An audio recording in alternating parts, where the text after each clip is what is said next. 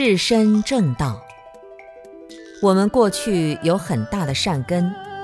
这一生走在了修习正法的路上，但由于不懂正法，加上无始劫以来的烦恼习气，在修学正法时夹杂着很多的烦恼纠结，在修行路上并不轻松安详。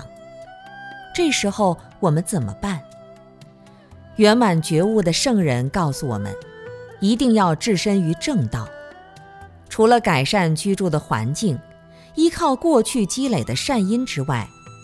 从当下开始置身正道，就是勤能捕捉地进行扎实修行。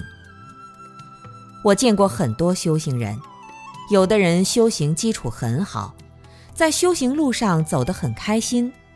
做人很好，修学也很精进，这样的人一定会不断感受到佛法的妙用，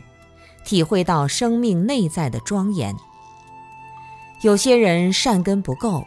在修行时总会出状况，或者有了一些境界就沾沾自喜，或者懂了一点就开始批评别人，反而干扰了自己的修行。究其原因，就是没有置身正道，一不小心就跑偏了。